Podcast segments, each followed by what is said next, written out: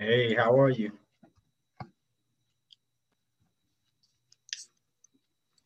Hello. How you doing? I'm good. I Had a bit of a technical difficulty, but I made it. Well, I'm glad you're here. Thanks for coming. I'm I'm really honored to have the opportunity to interview you. Oh, thanks. Um, so I met you a couple times before, but I just want to introduce myself briefly before I get into the interview. Um, I'm a counseling psychology PhD candidate at University of Akron, and I learned I learned about your theory because I worked at Minority Behavioral Health Group as a counselor, okay. and we only use optimal theory and BSA with clients there. So I really admire your theory and learned a lot about it. And I heard you come speak at the training. Yes. At Minority Behavioral Health Group. And so as I heard more about it, I was really happy to have a chance to talk to you and get to know more about your theory.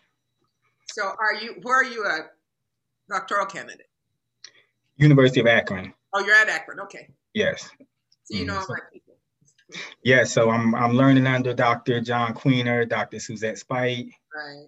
Dr. Tania Lodge, and Dr. Sierra Dennis Morgan. So all of them have taught me about your theory. Yes. And you're at Ohio State right now, correct? I am. Actually, I just retired, but I'm Congrat- a professor emeritus. Congratulations. Congrats. And are you still working with the Foundation for the Center for Optimal Thought? Uh, we're not really that active right now. I still do a lot of um, writing, research, and consulting and lecturing, but that um, Center for Optimal Thought is in process. In fact, um, we'll probably be gearing up in the next several months. Okay, great, great. So to me and to all of us who worked at Minor, Minority Behavioral Health Group, Dr. Linda James Myers is a legend. and so I'm really happy to have this opportunity. Well, I'm honored. Part of the reason why I wanted to interview you is number one to learn more about what I've read through your through your own words, through your mouth, and also because I realize a lot of doctoral students don't even learn about your theory. So I want to help other people find out about your theory because I feel like it's so powerful. And so some of the questions I want to get into the basics first before I go into some of the other questions. Um, so briefly, can you give us an overview of optimal theory? Sure. I think I'll give you the context for its emergence. The okay. um, context for its emergence was my training as a clinical psychologist, and then uh, going for um, my, um, you know, upon graduating, I I was always concerned that um, the insanity of chattel enslavement wasn't seen as insanity, and I also uh, was trying to figure out how could people behave so badly that they think it's okay actually build a whole social structure or society around it. Uh, so that was my first question, really trying to understand systemic racism. What's the mindset underpinning that? And as I began to do that examination, it was very clear to me that that cultural worldview, as I would call it, um, was not part of my cultural heritage, being of African and Native American descent. So um, the theory emerged then as um, a juxtaposition between uh, the societal isms we confront, present day in this country and actually globally, and an alternative cultural view that uh, of which I had experiential knowledge. So, what the theory does is it essentially posits that contingent upon the philosophical assumptions and principles that are informing our way of doing the world, um, those philosophical assumptions and principles really determine our perceptions, our thoughts, our feelings, our behavior, ultimately our experience. And to the extent we've bought into those dominant in this society, we've pretty much bought into the idea that reality itself is material phenomena. And as a material phenomena, the reality we are, uh, I will say, socially engineered into is one that has us set up for a lot of mental health challenges from anxiety and depression, uh, prone to addiction, violence, all the things that we see so pervasive, greed and materialism, all the things that are so pervasive in this social context come based on the theory of optimal psychology from our faulty conceptual system. So much so that our own sense of identity and worth is grounded in external criteria or characteristics like our looks, our income and position, our titles, our degrees, where we got them, all of those things not only become who we come to believe ourselves to be, but how good or bad we feel about ourselves. Of course, if we're black, automatically those external criteria say we are inferior. Uh, to be black is inferior, to be white is um, superior. And so that missocialization really sets us up for all kinds of challenges that our forebears fought for quite a long time, but as we become increasingly acculturated and assimilated into the dominant culture without access to the richness of our cultural heritage, then um, it's very problematic. So counter countering that socialization reality comes uh, what I call um, an optimal conceptual system that emerges from uh, a wisdom tradition of African deep thought, and that wisdom tradition is pretty much um, identifiable in classical African civilization, ancient Kemet or Egypt. And you can see it emerging from southern Africa, solidifying in um, the Nile Valley, uh, traveling west uh, to um, the Dogon people and all the people in western in Western Africa, and actually then gets transported across the Atlantic with us who were kidnapped and trafficked to the Americas as uh, enslaved chattel. So the question for me there was, how in the world did we survive? how do you survive?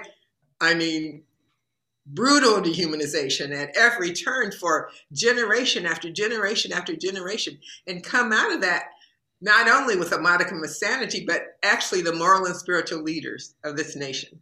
So that then uh, led me to do research into my own cultural heritage and background, which led, as I suggested earlier, to uh, the identification of what I'm calling the wisdom tradition of African deep thought.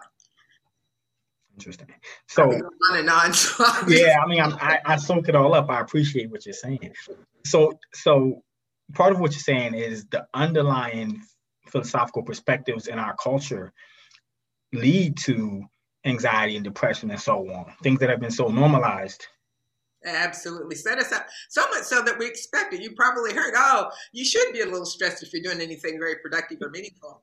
No, mm-hmm. not really, but that's what we're fed to kind of support us in pursuing um, others over the cliff.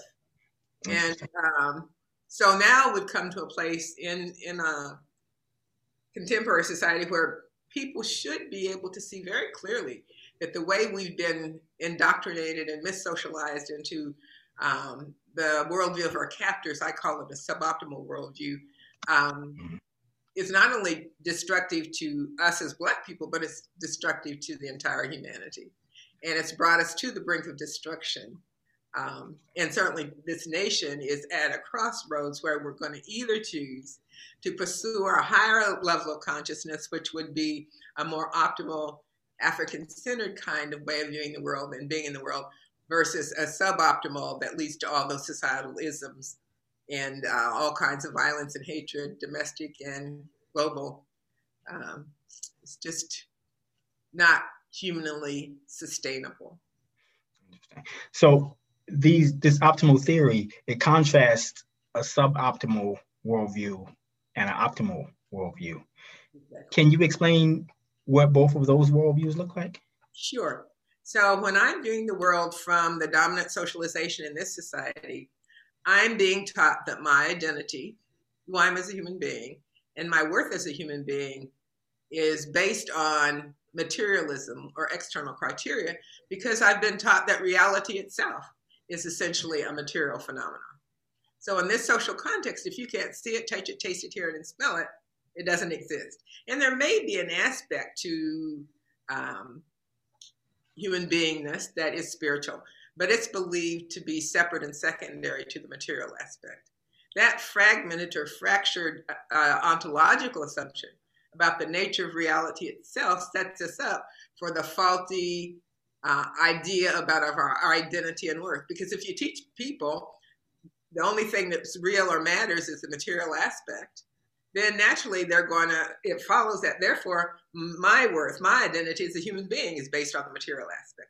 So that kind of sets us up and on the path to a lot of pain and suffering and also the societalisms because part of that paradigm or that conceptual system says because what's really of value and important is the material aspects we're going to judge you by how much you've acquired in terms of material objects and that will be your basis of a worth and identity and of course again being black or female or poor or all these other hmm. diversity markers we, which we've said are not as good leaves you not having the same ready access to the material pie.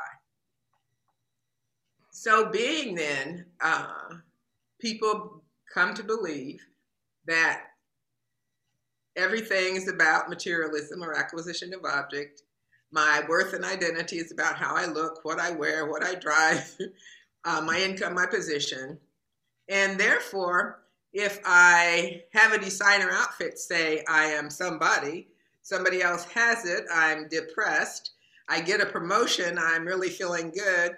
I get laid off, I'm suicidal. That perpetual flux in terms of one's sense of self is also very problematized. And now, what we're seeing with uh, finally the acknowledgement of the pandemic of systemic racism as well as the COVID virus pandemic people are really suffering, but all these things come as an opportunity for us to see clearly, opportunity for our growth. So that's kind of the suboptimal side. That's the reality we've all been indoctrinated in and just assume it's true and don't probably even know there's any other way of being in the world. But um, in examining our ancestors, who I consider to be the miracles of modern time, we say clearly they didn't see the world in that way. Otherwise, you and I wouldn't be having this conversation. right. We wouldn't even be here, along with mm-hmm. millions of other non-immigrant Africans in, in the Americas. So we saw the world such that, as our ancestors saw it, we knew reality was essentially a spiritual phenomenon. Mm-hmm. All is spirit, all is energy, all is mind, all is consciousness. And as that energy slows down, as human beings, we have the capacity to apperceive or perceive what we can see, touch, taste, hear, and smell. But what we see, touch, taste, hear, and smell is not causal. It's actually a manifestation of the spiritual aspect. Now, what's interesting about this, Aaron, is that that same conclusion that our ancestors came to thousands of years ago is now being come to by so-called Western science through quantum uh, mm-hmm. physics and science and neuroscience, and certainly it's been supported by Eastern philosophy. So what we have now is a convergence of knowledge across cultural groups, at which we, as people acknowledging African ancestry, are at the cultural forefront Yet, because of the oppression process, we've been denied access to that knowledge. We don't even know it's our knowledge. So we're going finding it here, mm-hmm. there, and everywhere, thinking, "Oh, this is great! Mindfulness. Oh, that's wonderful. Oh my God, yoga. Oh my God!" And mm-hmm. all of these things actually come from our wisdom tradition of African deep thought. Whenever I hear you talk, something that really sticks out to me is how you view every situation. And so, just now you said the COVID and the awareness of racism that is becoming more prevalent, you view these as opportunities. Yeah. And you also talked about how you looked at how did our ancestors survive, and that led you to the question that led to this, the development of this theory. So all of these tragic situations that can be looked at as devastating or bad, you see the opportunity in this and see yeah. how we can build on that. That's exactly what our ancestors had to do, isn't it? We didn't if we were going to make it, we had to have a mindset that allowed us to transcend the immediacy. Mm-hmm. If I'm an African woman enslaved and being raped night after night, I can't just focus on how horrific this is. I have to have a mindset that allows me to transcend so that, first of all, I give birth to that baby. Sorry if it's sold away, and know in time that child that extension of me will rise and come back to triumph. Mm-hmm. And if you just know that, mm-hmm. as our ancestors knew that, here we are. So, to the extent we ha- understand that optimal worldview, we see that the only reason so called negativity is allowed mm-hmm. in human experience is a good reason. It's the opportunity for our growth and edification. That's the only thing that would make sense if we believe in an omnipotent, omniscient, omnipresent creative life force whose nature is love. That all knowing force wouldn't allow negativity if it was negative. Mm-hmm. right. good there. So when we when we go back to the wisdom tradition and understand the purpose of negativity and its role in human experience, then we can master the lessons that so-called negativity has come to teach mm-hmm. and come back to our true knowledge of self stronger more confident more capable more filled with black joy and mm-hmm. uh, sustainable well-being i remember when you spoke at um, minority behavioral health at the training and you said either we believe there is this omnipotent omniscient force that is God. Either we believe that God is in control or God is not. And so when we see all these things going on, we have to, if we do believe that God is in control, such as our ancestors did, then we have to find a way to make sense of it and realize a purpose for it. Absolutely true. And unlike the Western cultural worldview and mindset, who uh, where nothing's really knowable, even their scientific model based on the myth of objectivity, uh, you know this being a, a doctoral what, is, what does the scientific literature say? Oh, we need more research. We this is what we've seen so far, but we need more research. Mm-hmm. Yeah. From an African-centered optimal view, all life is about wisdom. Wisdom is reason illuminated by science or careful observation. So if you've been a cultural around for thousands of years, and you have codified uh, everything in a, a, worldview that says, hmm. In fact, uh, there's an ancient um, prophet or sage Tahuti who says chance is a law unrecognized. There's no such thing as chance or coincidence. Mm. Um, so that's how serious our ancestors were about figuring it out. Now, that doesn't mean that we will, in this body, know everything. No, mm-hmm because knowledge is infinite. So as soon as we know all this, then there's always more and more and more. But mm-hmm. the reality is that uh, we cannot and did not, as African people, survive 400 years of chattel enslavement or its variation by, oh, I don't know. I don't know. it's mm-hmm. not knowable.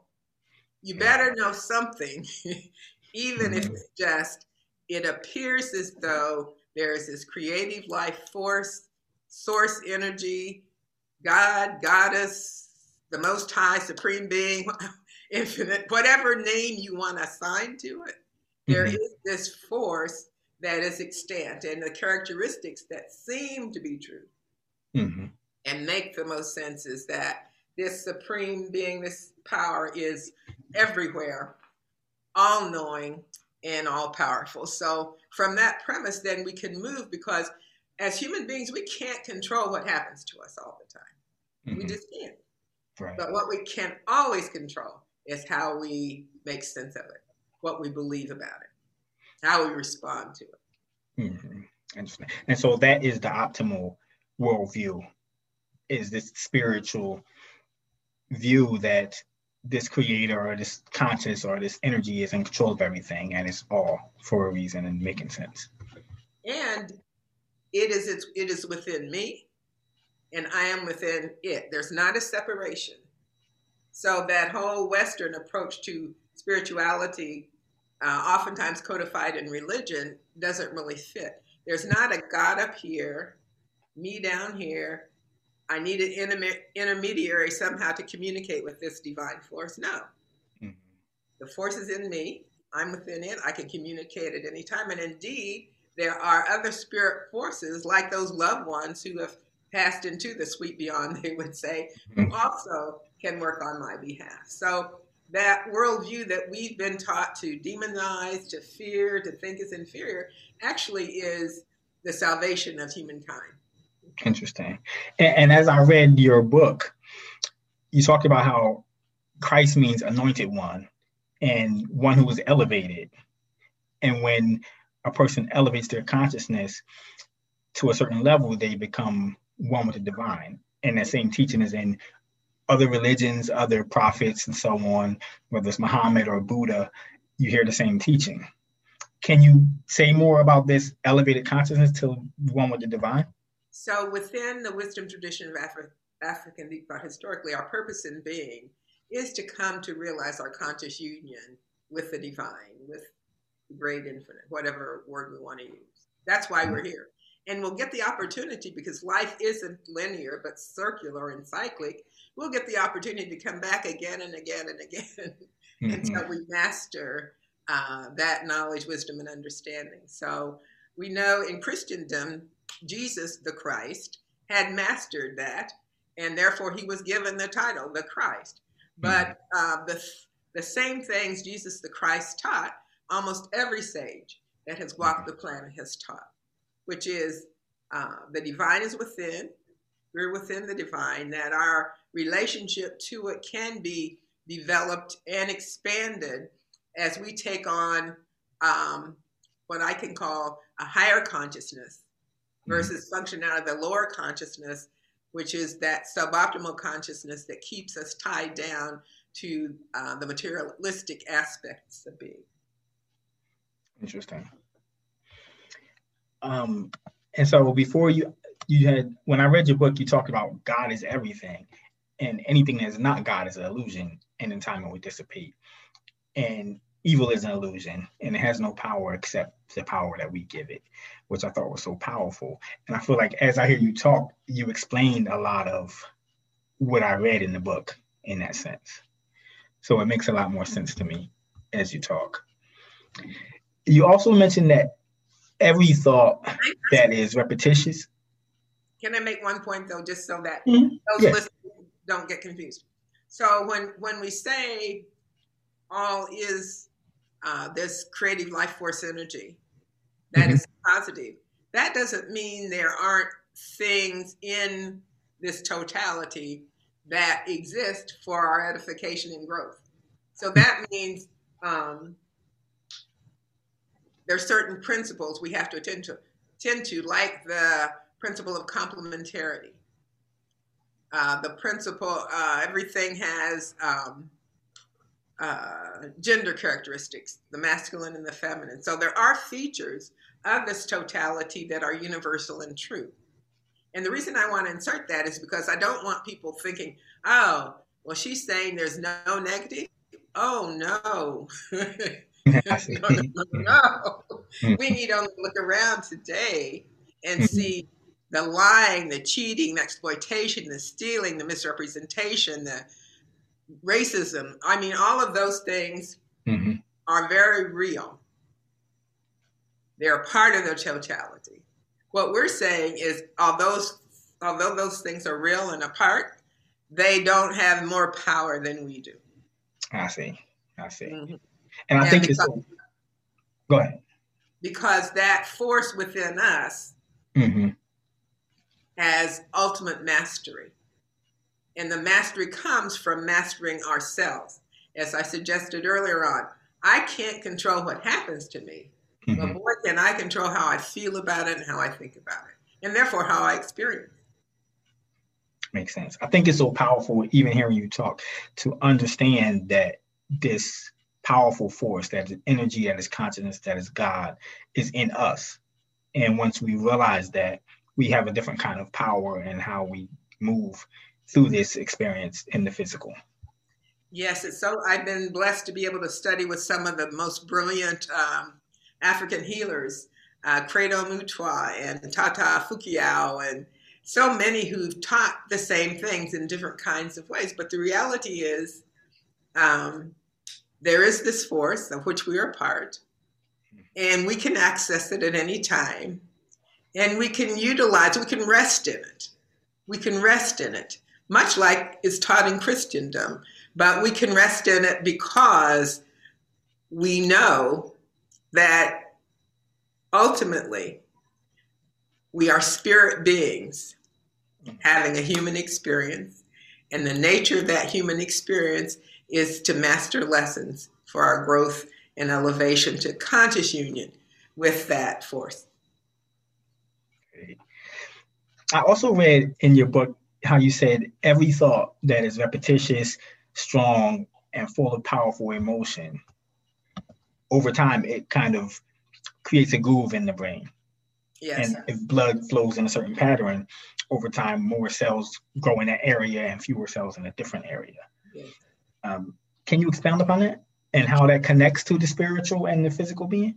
Sure. So if we think of all being energy, all being spirit, and we think of um, even our bodies and our brains, so um, at some level, thoughts are things mm-hmm. that are spiritual, but they are um, manifest in a physical body, in a physical brain that has particular patterns of function. So, one of the reasons we as human beings oftentimes have such difficulty getting out of bad habits or having negative thoughts keep coming back over, even though we thought it through, we thought we were done, and here it comes back. It's because we've worn a groove in our blood flow and brain so that we're anything that is reminding us of whatever that is that we don't want to think about the minute it hits it's now going to go through that um, neurological pattern that has been woven into our brain the good news is change the thoughts change the grooves wow and it will become easier over time so that that same trigger or stimulus that would have immediately sent us into a severe depression, now we say, oh, no, no, not today. uh-huh. And we no longer allow ourselves to be immersed in that same wavelength, that same brain patterning that leads to uh, all those negative feelings. Wow. As you speak of that, I think it really highlights the power of thought. Oh, yes. All is mind, as Tahuti or Thoth says. Mm-hmm. And mind is more than the brain, though. We have to be mindful of that. Mm-hmm. Can you say a little bit more about that? Sure. The Western worldview, with its materialist, fragmented world thinking, uh-huh. Thinks of mind as being the brain in this body. But mind far exceeds this body. In fact, it far exceeds the brain. We're finally now coming to the realization that we have what the ancients called the ib, the heart mind. so, probably more powerful in driving the quality of our experience isn't the intellectual thoughts as much as it is our feelings. So, if feelings, if the heart mind are connected, mm-hmm. and now we know the gut also plays into, um, a lot of people say, Oh, I felt it in my gut. Mm-hmm all of that's connected to the brain, all that's connected to our thinking. So if we have good thoughts, then we're going to be more prone to kick in those endorphins that will give us the good feeling and um, allow us to stay on a certain vibration that's going to be positive. If we have negative thoughts, if we have fear, if we're in the fight or flight, oh dear, we just thrown the circuit off, and now we're going to have all the negative energies, mm-hmm. which are emotionally fear, anger, um, disappointment, shame, guilt. All those feelings become drivers, which are now going to impact how our brain and our um, uh, let's see, electromagnetic system is going to function. And there will be physiological consequences in terms of the hormones that our body is releasing. And all of this is going to be interconnected uh, and interdependent. So thoughts are things and they're very powerful. Interesting i think that provides a good transition into talking about belief systems analysis which is the cognitive therapy um, aligned with optimal theory. So, can you give us a brief overview of belief systems analysis? Sure, I can. So, once I um, developed this theory of human development that is grounded in the wisdom tradition of African deep thought that says, um, depending upon one's conceptual system, the philosophical assumptions and principles shaping the way one views the world if it's of Western socialization leading to the materialist frag- fragmented uh, orientation or the optimal African wisdom tradition orientation, our experiences will be different. So then the question becomes, well, uh, if we're going to be healthy, if we're going to be healed, is there is there a way to move from the suboptimal to the optimal? There a way to change my conceptual system?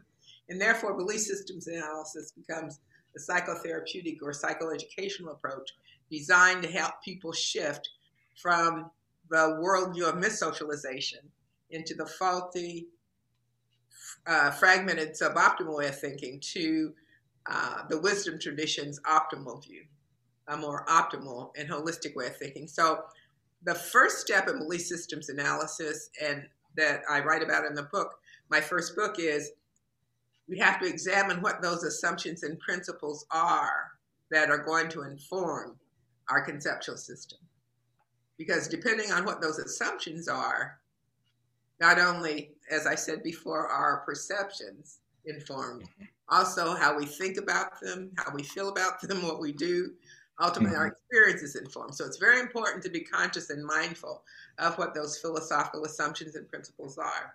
Edwin Nichols, a brilliant African American psychologist, was really instrumental in terms of informing what the Eurocentric um, view is that we've been socialized into. And so, belief systems analysis is helping people take a look at their assumptions. What is it they're believing is true about reality? Is it essentially a material phenomenon or is it essentially a spiritual material phenomenon?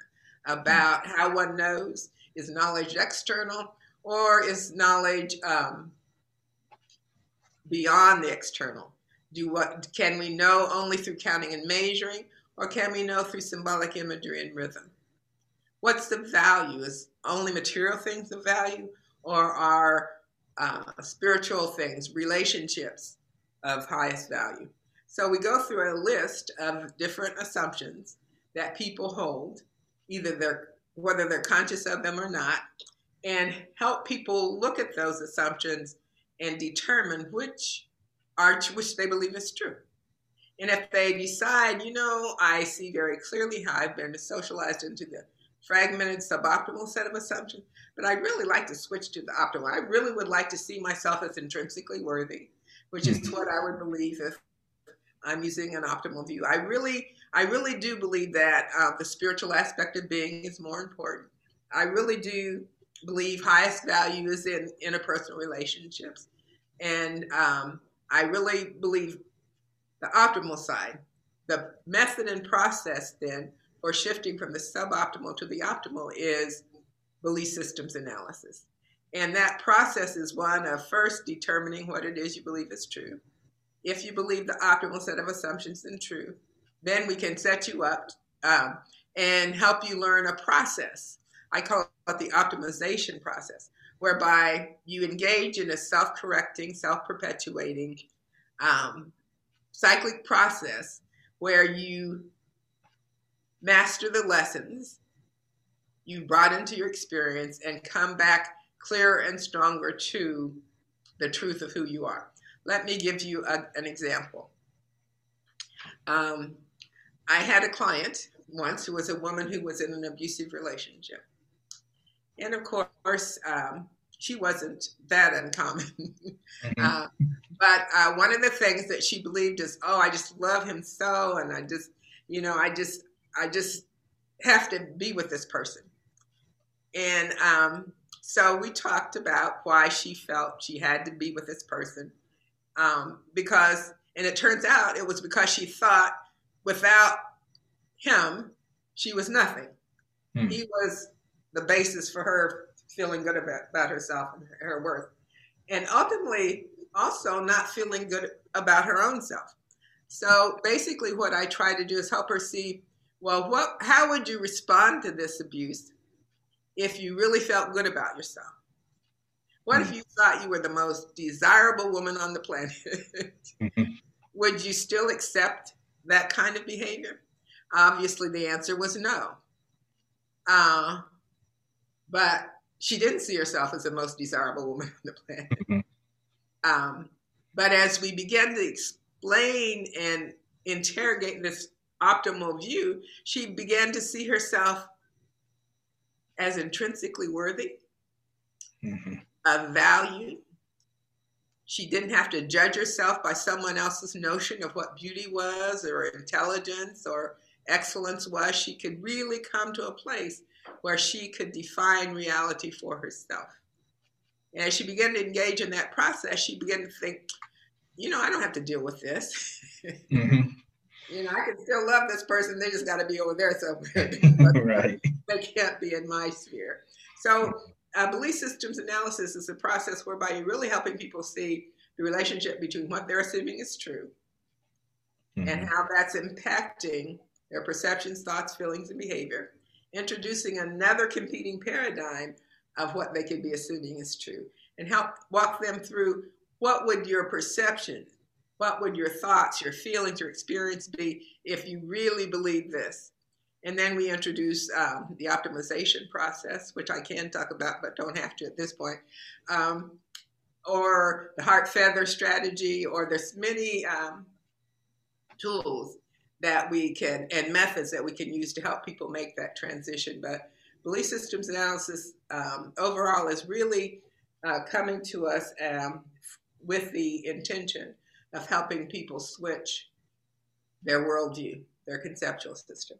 And part of the impetus for that, too, Aaron, is um, as I thought about how the European enslavers mm-hmm. put a lot of energy into taking control of the African mind. Because if we were able to keep our own cultural frame in mind totally, we weren't good slaves. We couldn't be. yeah, that, that didn't work. So, mm-hmm. a lot of energy was put into taking control of the African mind. And the way they did that was through terrorism make the oppressed person or the enslaved person believe their survival was in the hands of the captor, uh, denying us access to the truth of our history and culture, negating our history and culture, elevating their history and culture, and then dividing and conquering, pitting us against one another by color, by gender, age, you name it. Mm. And then rewarding those people who would do the captor's bidding mm. with extra material things that model was so successful, it hasn't changed. Wow.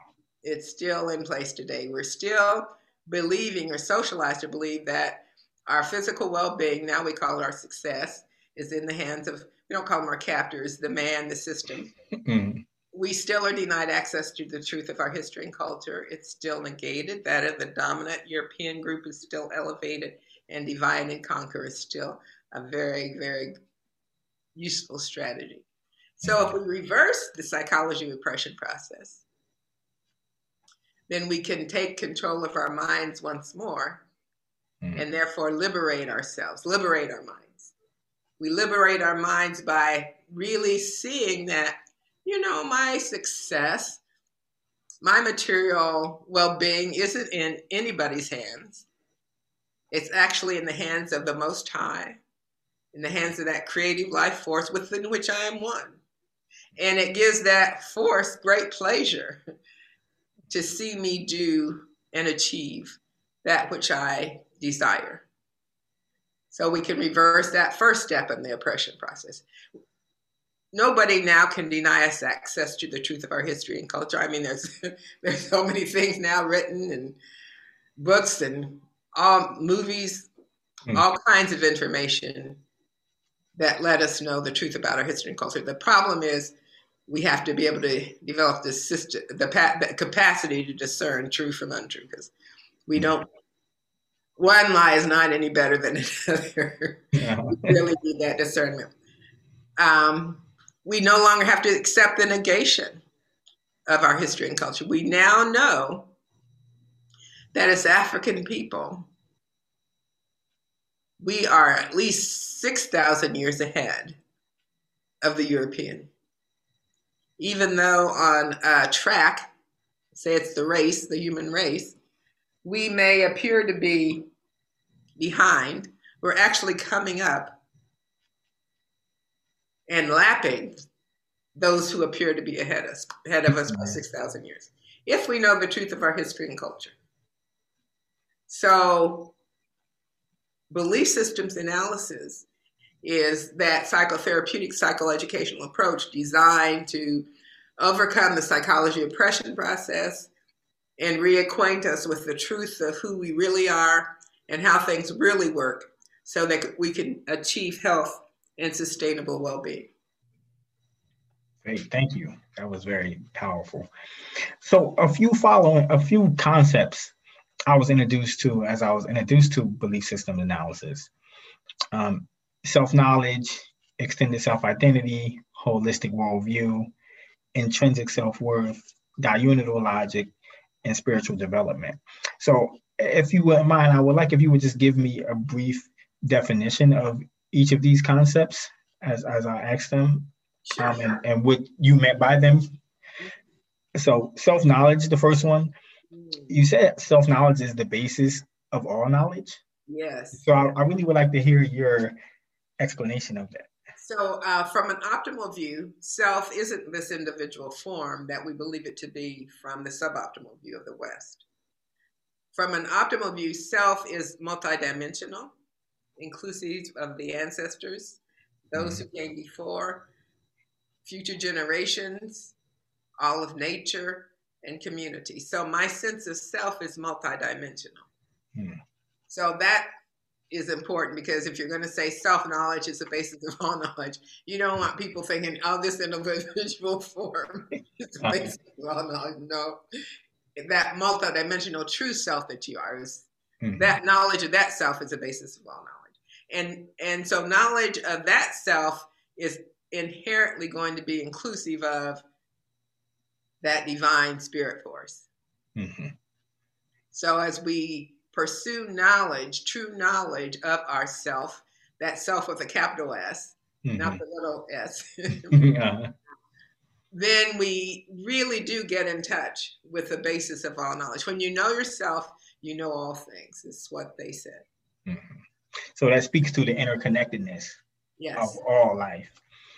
Great. And, and, so I think that takes to the next um, definition extended self identity which you kind of explained in that one. But yeah. So my identity is more than just um, when I was born, when I die, because we don't know when life begins, and nor do we know when death comes. Uh, we brain dead, our heart stops. What conception, actual birth? What? So we don't want our identity to be individual form. We want that extended multidimensional sense of identity. And my extended self is extended because that spirit force within which I am and which is within me is in all things. Mm. And when I am there and consciously connecting and experiencing that unity, uh, I have will be experiencing what we call unity consciousness and talk about a sense of peace mm-hmm. and well-being and awesomeness that and joy that brings you um, that awareness that extended self then is not capable of just uh, individualistic competitive materialistic orientation that extended self has to be very much communalistic, very much concerned about um, not just me, but the totality, knowing that we're all interrelated and all interdependent. Mm-hmm. Powerful. Very powerful. Yeah. So, holistic worldview? Yes. Um, to the extent we have been socialized or mis-socialized into seeing the world as uh, fragmented because we've separated the spiritual aspect of being from the material, then um, our worldview is no longer holistic. It's fragmented and fractured. Therefore, when you have a fragmented, fractured worldview, you don't see the interrelatedness and interdependence of things. You think that, well, if I can do this for myself and do it based on the exploitation, and manipulation of others, I'll be good, they'll be bad, but that's okay. It won't affect me. That's mm. not true. mm. But that's the way we see the world because our worldview isn't holistic and it's not integrative. From an optimal view, where we see the spiritual aspect as being proactive and primary, we see, oh, all things are interrelated. All things are interdependent. I am actually interrelated and interdependent spirit being with all other spirit beings. Therefore, I do not want to send out anything that I don't want to come back because it's coming back. um, sometimes we make bad choices. Sometimes uh, things come to us not because of anything we did, but the lessons for more than just us. But the main thing we want to do from a holistic integrative perspective is make sure our intentions are good. We want to make sure that our hearts can be light as a feather when weighed on the scale of eternal truth.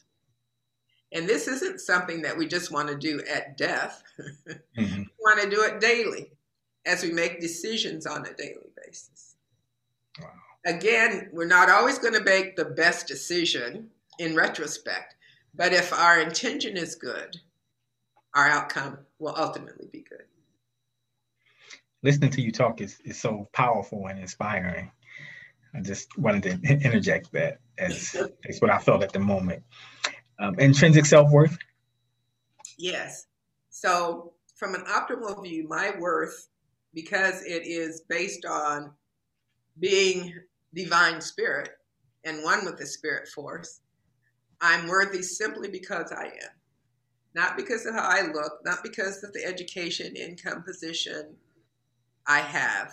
I'm worthy simply because I am the individual and unique expression of a creative life force. There'll never be another me. Hmm. I am so special.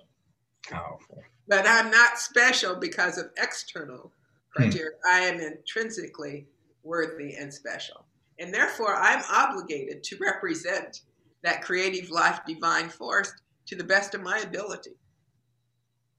Wow. Powerful. Diunital logic? Yes. Again, in this social context, we're taught to reason well, either this is true or that is true. They both can't be true. Mm-hmm. From a suboptimal view, they're right. But from an optimal view, we reason differently.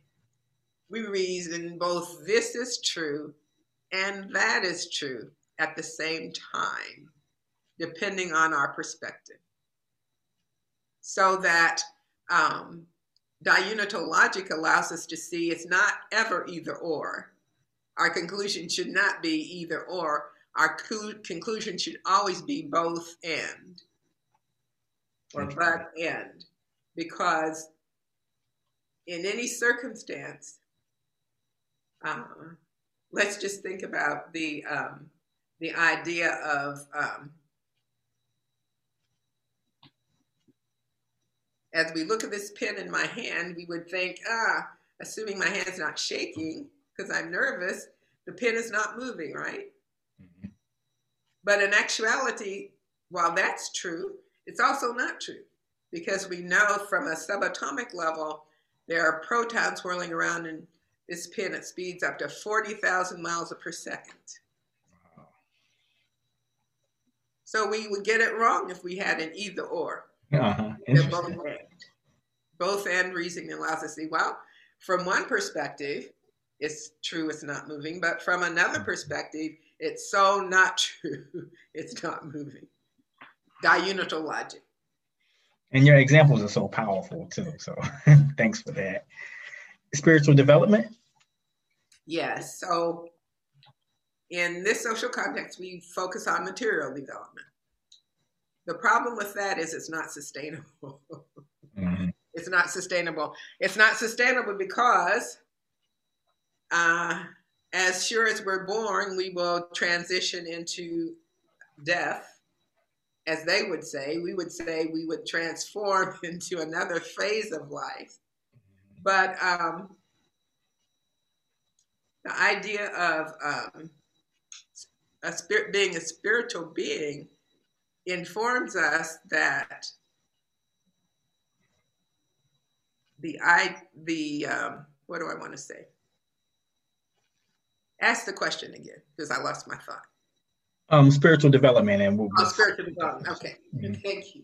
So the idea that um, I am a spirit being, and my purpose in being is to come to realize my conscious union with the divine infinite, and to master the lessons I've created or have been brought into my experience this time to develop me to the place I realized that conscious union. So, spiritual development from an optimal view is development toward the conscious realization of union with the divine infinite.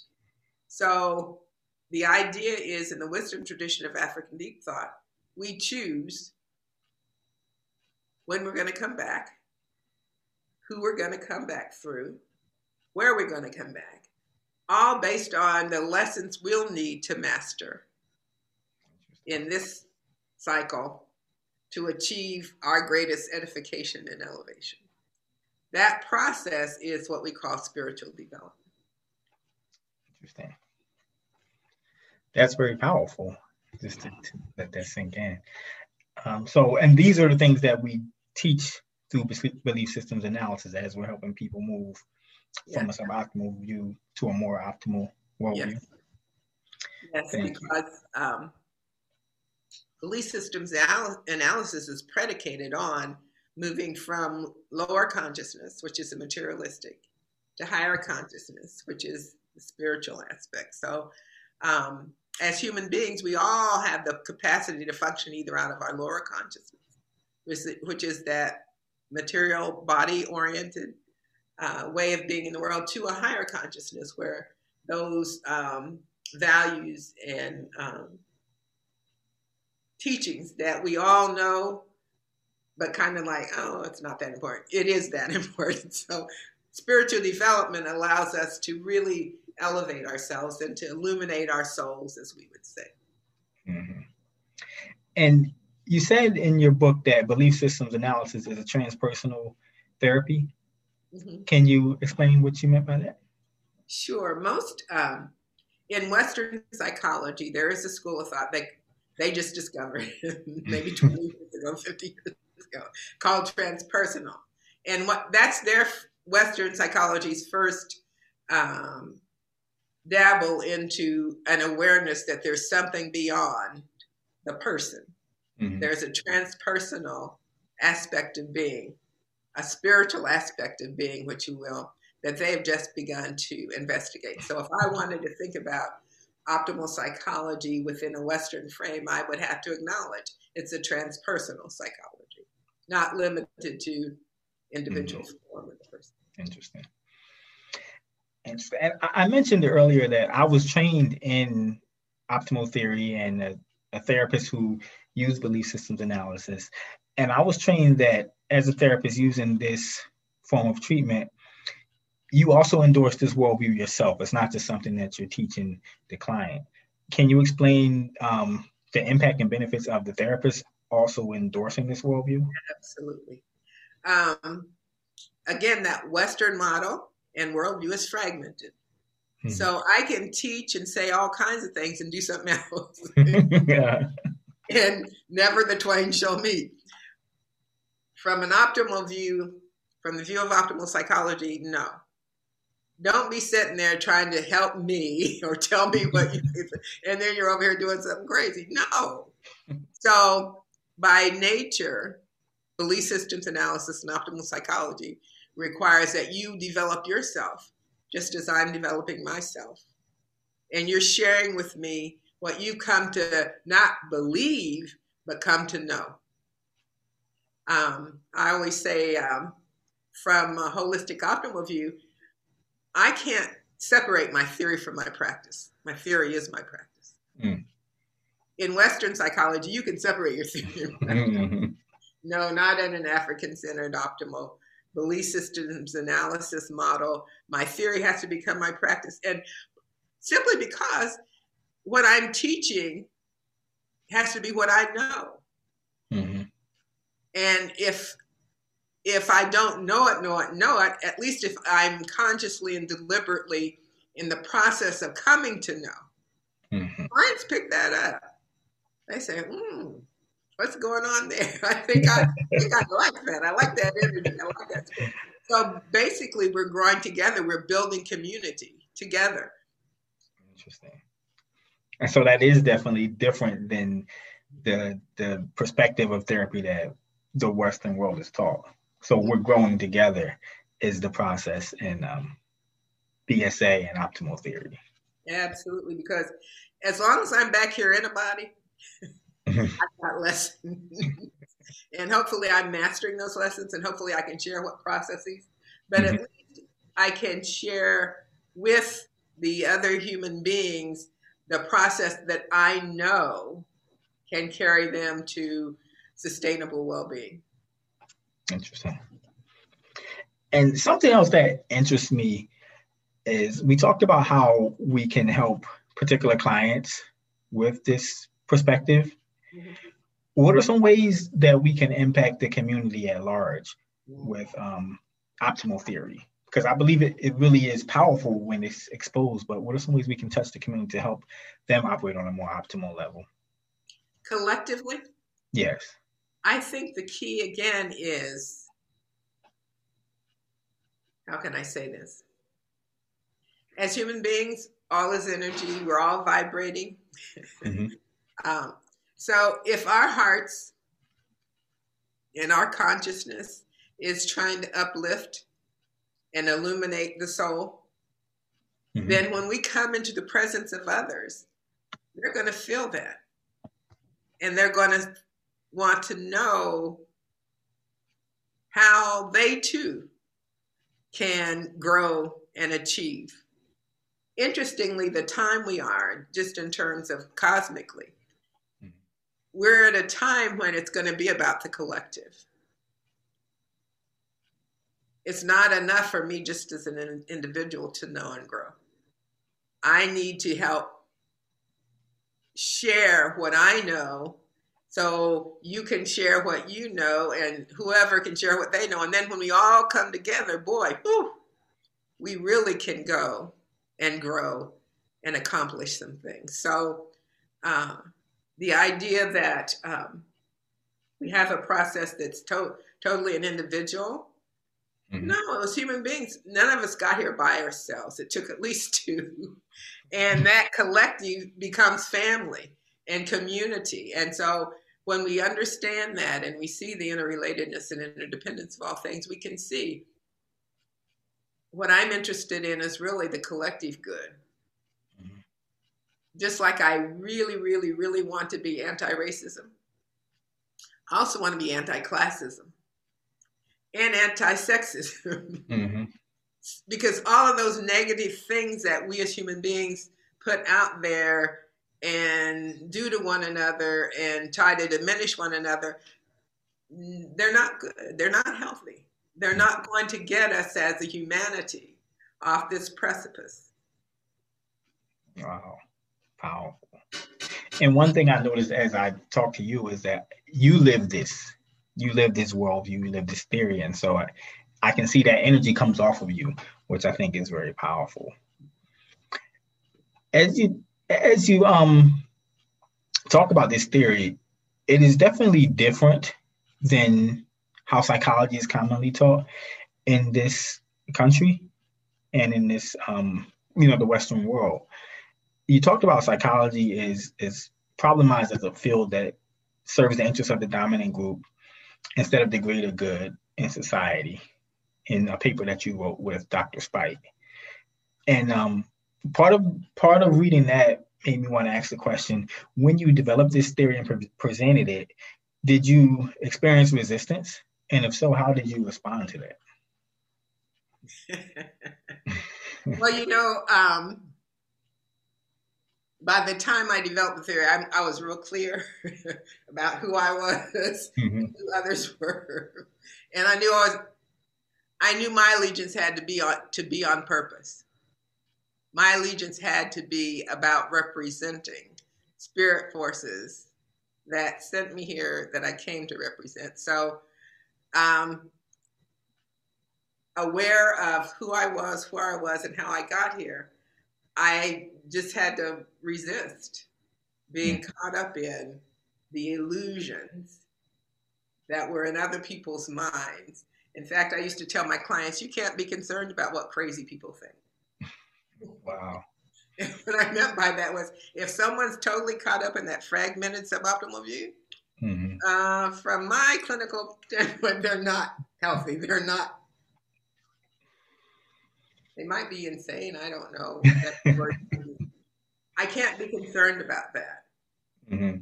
What I have to be concerned about is my multidimensional self and being true to that and representing those spirit forces on whose behest I am here. Wow. And so your sense of purpose and your connection to the the greater was more powerful than any limitations or illusions or fears of resistance that could confront you at that time. Yes, but I but in all fairness, I should say there's a cost. Mm-hmm.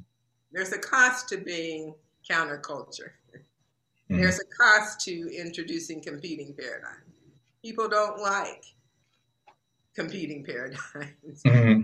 particularly when it's uh, one that's designed to dismiss those societalisms, racism, sexism, classism. Because mm-hmm. some people enjoy the privilege and benefits of racism, sexism, classism. So there'll there'll there'll be attacks. Those people who are in a position who feel they can do something to diminish your success, do it. But mm-hmm. it doesn't diminish your success because your success is not contingent upon them. Wow. Yeah, your success is really not contingent upon them. They can do what they do. It'll be fine. You'll be fine. Clearly, that's the spirit our ancestors had. Otherwise, they wouldn't mm. have. Powerful. Powerful. Um, I, I, wanted to ask another question about something that I read in your in your book, and you said consider that you, through your consciousness, ascribe all meaning to the objects within your environment. Can you perceive and identify the natural energy that flows between all that is? Practice this in order to enlighten your experience through an awareness of perceptual alternatives. The results may surprise you. Mm-hmm. Can you explain what what you were saying there? Sure. Um, as I move to a place where I'm really pursuing my true identity, my intrinsic worth, my the multidimensional nature of myself, mm-hmm. then I can come into environments. For example, nature is very key. Nature is an extension of me. I love to be out in nature. I love to uh, let nature inform because it's always bringing me signs and symbols and reinforcements that I need as I learn to read and interpret nature. So, in um, the Zulu tradition, Credo Mutwa teaches that in their cultural frame, after a human, we go to bird. After bird, we become stars. So I've learned to attend a lot to birds. wow. As birds come into um, uh, uh, my environment or I, my experience, I always salute them. As uh, so, I develop rituals and practices that affirm the reality that I am supported by. Uh, Tata Fu-Kiau taught us Simba Simbi. Hold up that which holds you up. Hold up that which holds you up. Wow powerful. You also wrote a really amazing meditation book, Blessed Assurance. Yes, Ken, before we can go on to that, there's one thing I didn't add when we were talking about um, the response of the profession or people to optimal psychology. Mm-hmm. But I want to throw it in because I think it's important. If you move to an optimal view, and most people are coming from a suboptimal view, you will be misunderstood. mm. Because the only frame of reference people have to make sense of you is what's true for them. wow. I mean, that's just the way it is. And so I, I didn't want us to leave without calling people's attention to that because sometimes people think, well, as I become more optimal, everybody will see it and you know it'll all be good. Uh, no, mm-hmm. as I become more optimal, some who have eyes to see and ears to hear will see it, and it will all be good. But there will be those people who are very much trapped in the suboptimal. And They may not even know they're mm-hmm. trapped, but they won't get me, so to speak. They because whatever I do, they're going to make sense of it based on their fragmented suboptimal mm-hmm. view. When I'm actually moving from a totally different set of assumptions and view. I just wanted to throw that out because when that happens, it can't be a detractor. It mm-hmm. has to be, again, an opportunity. We have to still be able to move forward knowing, you know, in time, they'll see. Mm. They have to because everybody has to grow. Either you're going to grow or die. wow. So, in time, inshallah, as they would say uh, in Islam, they will come to see and come to know and come to understand. And I've even found that to be true in terms of the development of the theory of optimal psychology. When it first uh, developed it, um, you know, people, it was well received by a certain population. Mm-hmm. But even then, I, uh, 15 years later, I got messages from people who said, "Oh, I just love optimal psychology, but I didn't really know what you were saying or talking about and Now I really get it." So it's a developmental kind of process, and we just have to be accepting and mindful of that. I'm sorry, I just no, no problem. I appreciate it. I appreciate the wisdom that you're giving. And so, you would suggest, as far as early career professionals or students or so on, to be courageous in in the truth and in their purpose despite the systems that they may be moving through that don't see it that way? Absolutely. Think about it this way, Aaron. Following Western psychology, we are on the brink of disaster. We just had people, the masses in this country, elect someone as president who was absolutely mad. Pathological liar, narcissist, I mean, just crazy, literally mm. certifiably crazy and he's leading this nation, and millions of people are following him and continue to follow him. Mm-hmm. Now, if that doesn't wake you up and think, okay, something's wrong here, I don't know what will. Mm-hmm. So, if you weren't convinced before, hopefully you are waking up and becoming mindful. Now, you know what they're doing here, uh, not working. It's not going to work. It can't work. Mm-hmm. Excuse me it can only do and produce what is what is done. So we need to shift. We need another way of being, thinking, um, functioning in the world so that we can help bring humanity back from the brink. We have totally polluted the environment, put holes in the ozone, affected climate. The food is carcinogenic, the water is carcinogenic. I mean, wow. uh, now we have a virus that some say is actually um, biological warfare gone awry. and now we have a vaccine that actually isn't a vaccine. If we think about vaccine being something that'll prevent you from getting disease, so far these vaccines are treatments that will pre- hopefully keep you from being so sick and dying should you get the disease. So a lot of craziness is just swarming around us. Mm. And people can't breathe. Wow. It's a setup. So the very things we as human beings need are now being denied. We need we're social human beings, but we're told we can't be social.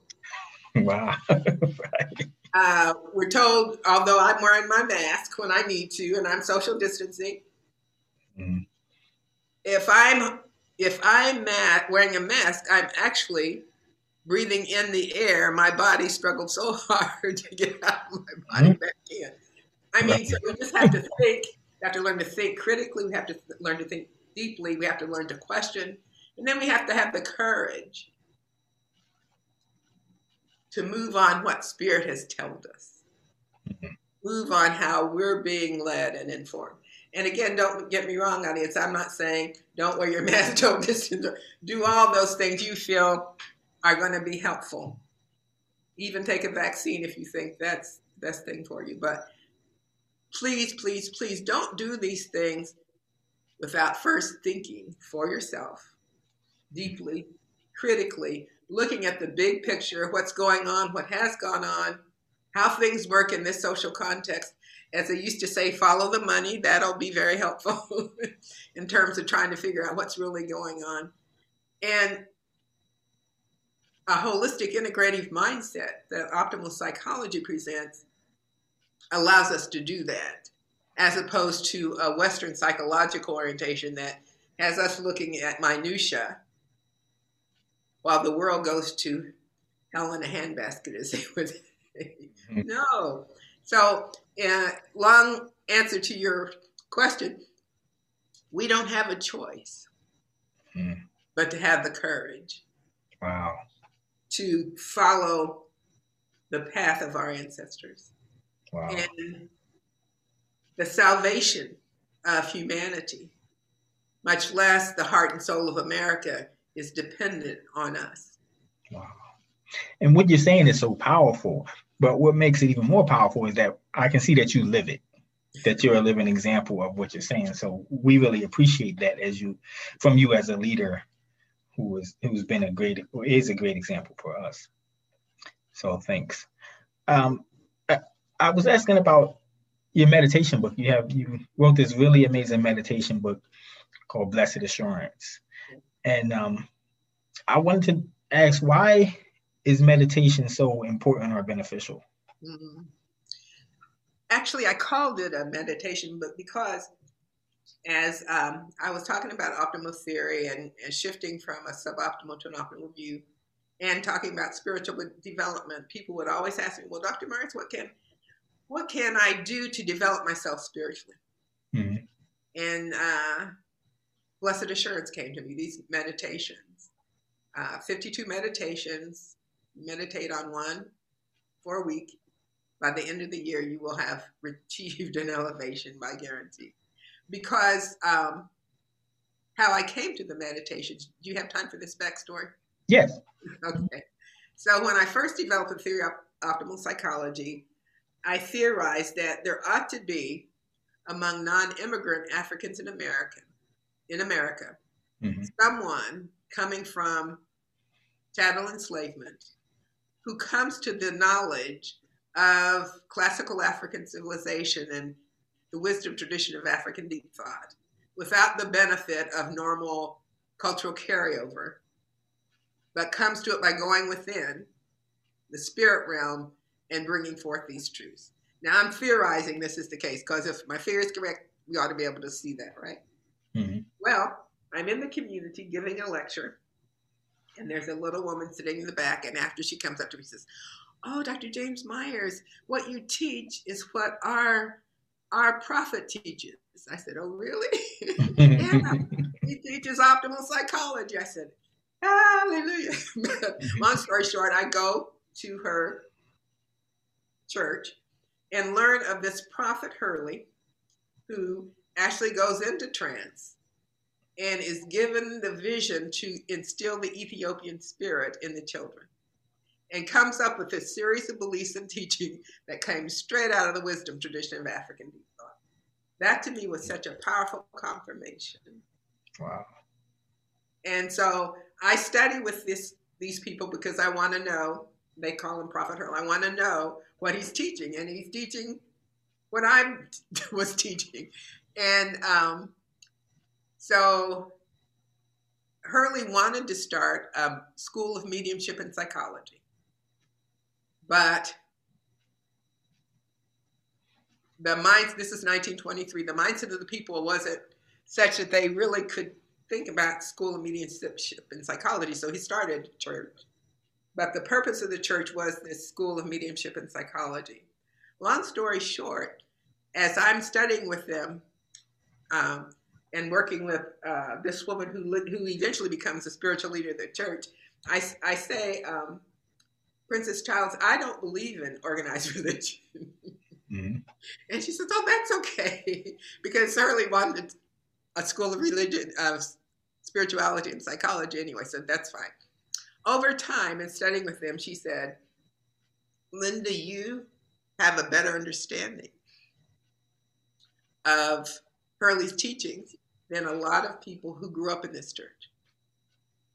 I want you to start writing our meditations, our meditation. Uh, they had little meditations books they gave out of quarterly. And I said, okay, you know, I'll, I'll do that. So I started writing their meditations and did that for a long time. It happened that one of um, my students uh, from the University of Massachusetts came to Ohio State to work with me around optimal psychology. So she was aware I was writing these meditations. She said, Dr. James Myers, you need to write these and make it available for everybody, not just this religious group. I said, mm-hmm. okay. So that then becomes the basis for Blessed Assurance. It's a compilation of meditations that I wrote or that were given to me, maybe is more appropriate. Because mm-hmm. I've never written any, I'm a slow writer. These just, I just, so um, if you get the book and, and, and study the meditations, um, you'll probably feel the power of the force that was coming through me and I deliberately give a biblical scripture because most black people are Christian in their uh, orientation and education. Uh, so I give a biblical scripture, I give a meditation, and then a uh, kind of a closing summary thought. And you know, people have found it to be very helpful, very powerful, but it is designed to facilitate spiritual development. Thanks. And I found it to be very powerful also. I um I got it from you when I bumped into you at one of the conventions. And um it was a very great experience just hearing the wisdom from you. And once again, I appreciate the wisdom that you've given today. Do you have any uh, general advice that you would give for young psychologists in training who are aspiring to follow in your footsteps or learn or have an impact? I would just say follow that spirit within you and trust it.